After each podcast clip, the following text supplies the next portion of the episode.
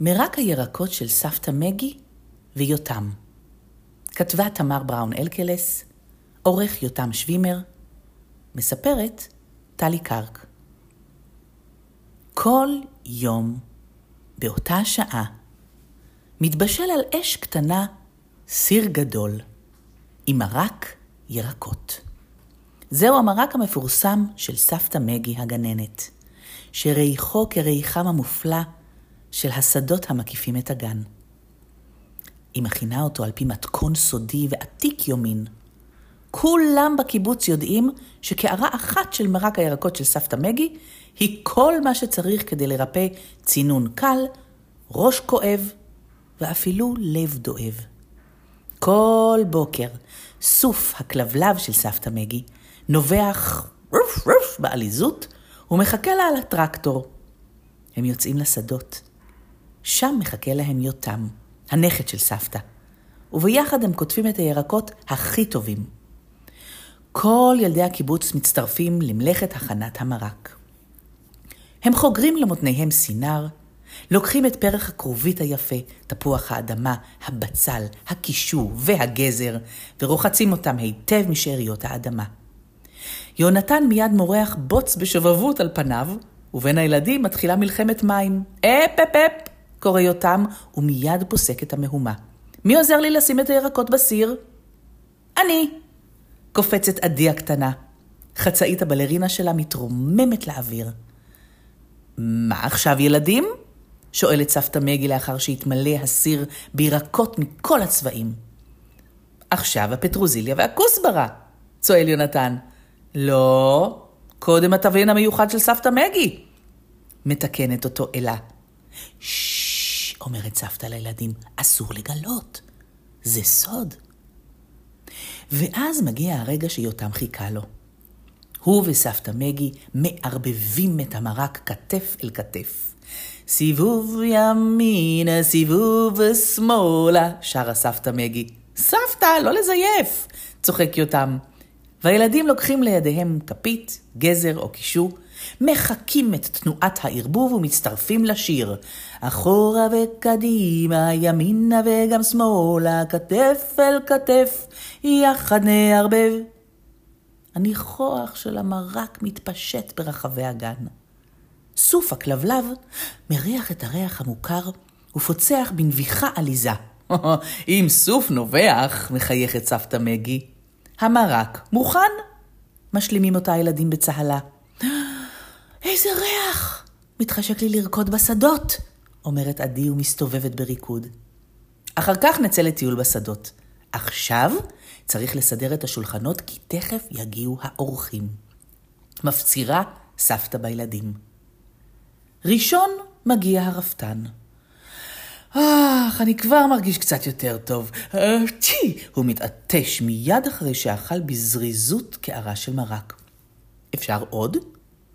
ואני כבר לא עצוב, אומר יובל הקטן שנעלב מיונתן שלא שיתף אותו במשחק. הברך שלי כבר לא כואבת. מופתעת גם המורה רחל שבאותו בוקר נפלה מהאופניים וקיבלה מכה. אני כבר לא כועסת על אלה שהרטיבה לי את החצאית, אומרת עדי, והשתיים מחייכות אחת לשנייה. תודה, סבתא מגי! קוראים כולם. בוקר אחד. סוף הכלבלב לא חיכה לסבתא מגי על הטרקטור כהרגלו, ובמקום לנבוח בעליזות, הוא הלל והביט בה בעיניים מפוחדות. סבתא מגי הניחה יד על ליבה. למה אני חשה עצבות? תהתה. היא נעלה את מגפיה, גררה אחריה את סוף שלא קשקש בזנב כתמיד. עלתה על הטרקטור ויצאה לפגוש את יותם בשדה. מוזר? יותם, שמעולם לא החמיץ אפילו יום אחד של קטיף, לא היה שם. ביום עגמומי ומוזר שכזה חייבים מרק. חשבה לעצמה סבתא מגי, ומיד החלה לקטוף את הירקות בעצמה. איפה היית? שאלה סבתא מגי בדאגה את יותם שנכנס לגן באיחור. עיניו היו טרוטות מחוסר שינה. חלמתי בלילה חלום רע, שפשף יותם את עיניו העייפות. חלום? חזרה אחריו סבתא מגי. היא תהתה אם גם היא חלמה בלילה, אבל לא הצליחה להיזכר. גם אני חלמתי חלום. הוא היה קצת מפחיד, אפילו ניסיתי להעיר את עצמי, אבל זה לא עזר, סיפר יונתן. אני צבטתי את עצמי בלחי, סיפרה עדי. אבל החלום עדיין נשאר, יש לי אפילו סימן בלחי. סבתא מגי, אפשר לקבל קערה של מרק חם? שאלה גברת בלום מהמכולת שהופיעה בפתח הגן עם מבט מבולבל. גם, גם אני רוצה מרק, גמגם הרופא של הקיבוץ, שנכנס מיד אחריה בפיג'מה. הנה הוא! צעק יונתן קצת בבהלה והביט לשמיים. מי? מה? נבהלה גברת בלום. אותו ראיתי בחלום שלי. צעק יונתן והצביע על ענן קודר שריחף מעליהם. זה בדיוק הענן שאני זוכר מהחלום שלי. פער הרופא את עיניו. גם לי היה בדיוק את אותו החלום, אמר יותם בהשתאות. אני ציירתי אותו בבוקר לאימא, אמר יובל והראה לחבריו את הנייר המקופל שהיה לו בכיס. החלום השאיר אצלי טעם מר, סיננה גברת בלום. לפתע נטרקה הדלת מהרוח. עדי נצמדה לסבתא מגי ופרצה בבכי. תגידי לענן שיסתלק, אני פוחדת. זה רק ענן קטן. הוא תכף ימשיך בדרכו, זה טבעו של ענן. ניסתה סבתא מגי להסב לקולה טון מרגיע, על אף שליבה פעם בקצב מהיר. חייבים לגרש את החלום הרע הזה, אמר הרופא. אני חושב שאני יודע מה לעשות, אמר יותם ברצינות. צריך לנצח את הענן. הוא לקח סולם גבוה, חץ וקשת, חבל ושק של אבנים. אני אבוא איתך, אמר הרופא ולקח איתו תיק עזרה ראשונה. אני יכולה לטפס ממש גבוה, הציעה עדי. אני אחזיק חזק את הסולם, הציע יונתן. אפשר גם להצטרף? שאלה הגברת בלום שאחזה במגרפה.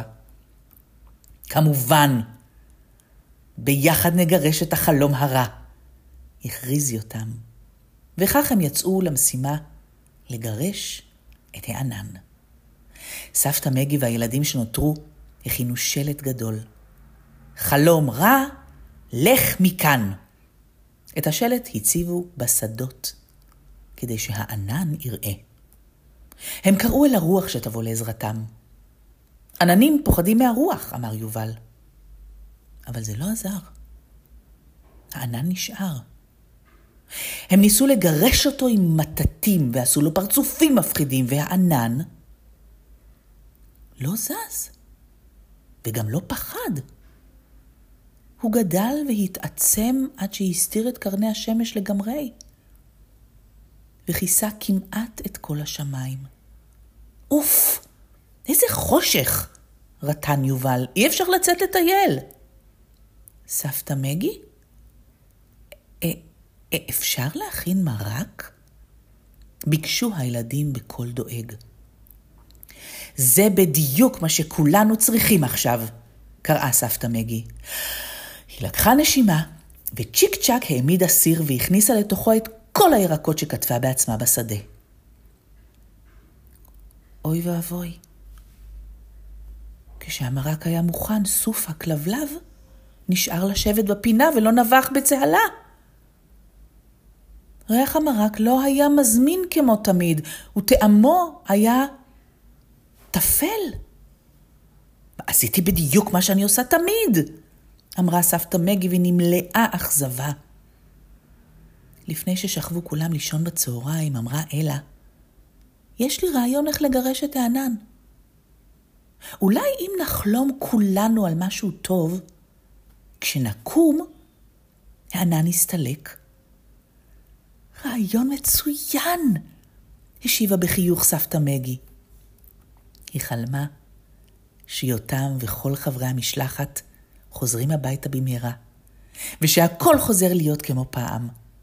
אלה חלמה שיש לגור כלבים, יובל חלם על קשת בענן, ואפילו סוף הכלבלב חלם על מרדף משעשע בשדות. כשהתעוררו משנת הצהריים, הפלא ופלא. הענן הקודר התכווץ, וכמה קרני שמש ליטפו ברכות את פניהם. אך הוא לא נעלם לגמרי. באותו הזמן הרחק בשדות יותם וחבריו למשלחת ניסו בכל מיני דרכים לגרש את הענן. ראשונה הייתה עדי. בעוד שכולם החזיקו חזק את הסולם, היא טיפסה עליו בקלילות עד למעלה, וניסתה ללכוד את הענן באמצעות הלולאה בחבל. אך הענן היה זריז ממנה. גברת בלום ניסתה לירות עליו חץ מקשת, אולם גם מזה הענן הצליח להתחמק. יונתן ניסה לסכל אותו באבנים, אך הענן שט ביניהן ולא נפגע. אני אשפריץ עליו מים! זעף יותם. נראה אותך מתחמק מזה! הוא צעק. אבל הענן ניער את עצמו לכל עבר והמטיר על חברי המשלחת מטח מים חזק. קר, קר, רעדה עדי שנרטבה לגמרי. נדליק מדורה ונתחמם, וגם נבריח את הענן עם העשן, הציע הרופא. חיש מהר לקטו ענפים ועשבים שגברת בלום גרפה לכדי ערימה קטנה, אך גם העשן המתעמר מעלה לא הפריע לענן. הוא עדיין כאן, אמר יותם. וכולם נשאו את מבטם מעלה מיואשים וחסרי אונים. זמן מה לאחר מכן, דפיקה חרישית נשמעה בפתח הגן. חברי המשלחת עמדו שם מאוכזבים ומותשים. אני מצטער. יותם הרכין ראש בעצבות. ניסינו הכל, אבל הענן הזה ממש עקשן, אמר יונתן. גם אנחנו ניסינו, אמרה אלה, ולפתע פרצה בבכי. סבתא מגי, אולי נכין שוב מרק, והפעם ביחד כמו פעם. זה בדיוק מה שרציתי לבקש, הוסיף יותם. אני אשמח לעזור, אמר הרופא מיד. רעיון נהדר. אך מניין נשיג עכשיו ירקות בחושך הזה? אי אפשר לצאת לשדות, אמרה סבתא מגי בדאגה. אני אביא ירקות מהמכולת, הצטרפה גברת בלום. אם כל אחד יביא את הירקות שיש לו בבית, יהיה לנו מספיק, הציע יובל. כולם יצאו למשימה החשובה, ועד מהרה היו להם כל הירקות שצריך בשביל להכין מרק טעים. ברגע שהניחה סבתא מגי את הסיר הגדול על האש, כולם שכחו מהענן הקודר והצטרפו למלאכה בעליזות. הרופא עשה לעצמו שפה מפטרוזיליה, יונתן התחפש לשודד עם רטייה מפרוסת קישו, גברת בלום הניחה כרובית על ראשה ויצרה תסרוקת מצחיקה. ו? מה עכשיו? שאלה סבתא מגי וקרצה. עכשיו לערבב כתף אל כתף, קרא יותם. סבתא מגי ויותם פצחו בשירה והחלו לערבב את המרק. ומיד לקחו כולם לידיהם כפית, גזר או קישו, והחלו לחקות אותם בתנועות ובשיר.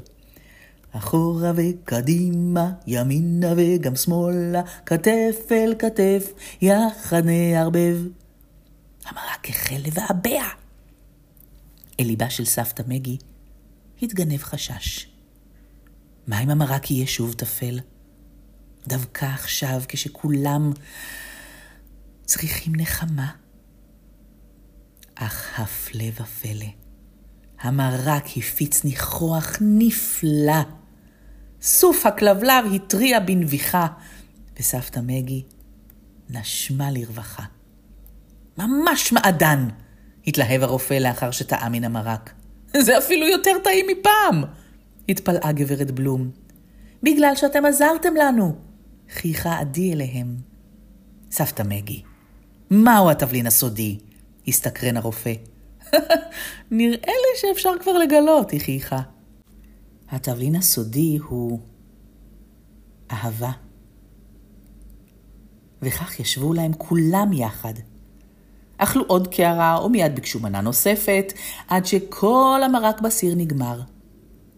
ומעליהם, אפילו מבלי ששמו לב, התפוגג הענן עד שנעלם, ובמקומו הופיע בשמיים קשת יפה וצבעונית. תראו, הענן הסתלק! קרא יונתן, וכולם הביטו מעלה וקפצו בצהלה. ומאז ועד עצם היום הזה, ממשיכים סבתא מגי ויותם לבקר בשדות בכל בוקר, ולקטוף את כל הירקות הטובים בשביל המרק האהוב. אלא שהפעם, לצידו של סוף הכלבלב, רץ ומקפץ בשמחה גם הגור החדש שקיבלה אלה במתנה.